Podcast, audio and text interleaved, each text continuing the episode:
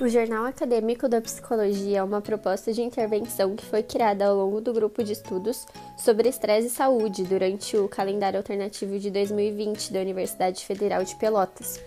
O nosso principal objetivo é informar e auxiliar as pessoas sobre a saúde mental, incentivando o pensamento crítico dos estudantes na produção de conteúdo cultural, social e científico, bem como garantir a interação entre a comunidade interna e externa da universidade, promovendo a cidadania e a propagação de conhecimentos.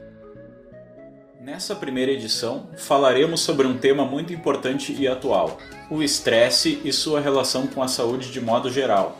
Os tópicos abordados são a diferença entre estresse agudo e estresse crônico, estresse infantil, dicas de saúde e maneiras alternativas de lidar com o estresse durante a pandemia do covid dezenove. Além disso, traremos uma entrevista muito especial com a professora do curso de Psicologia da UFPel, Maria Teresa Duarte Nogueira, sobre a pet terapia e o estresse.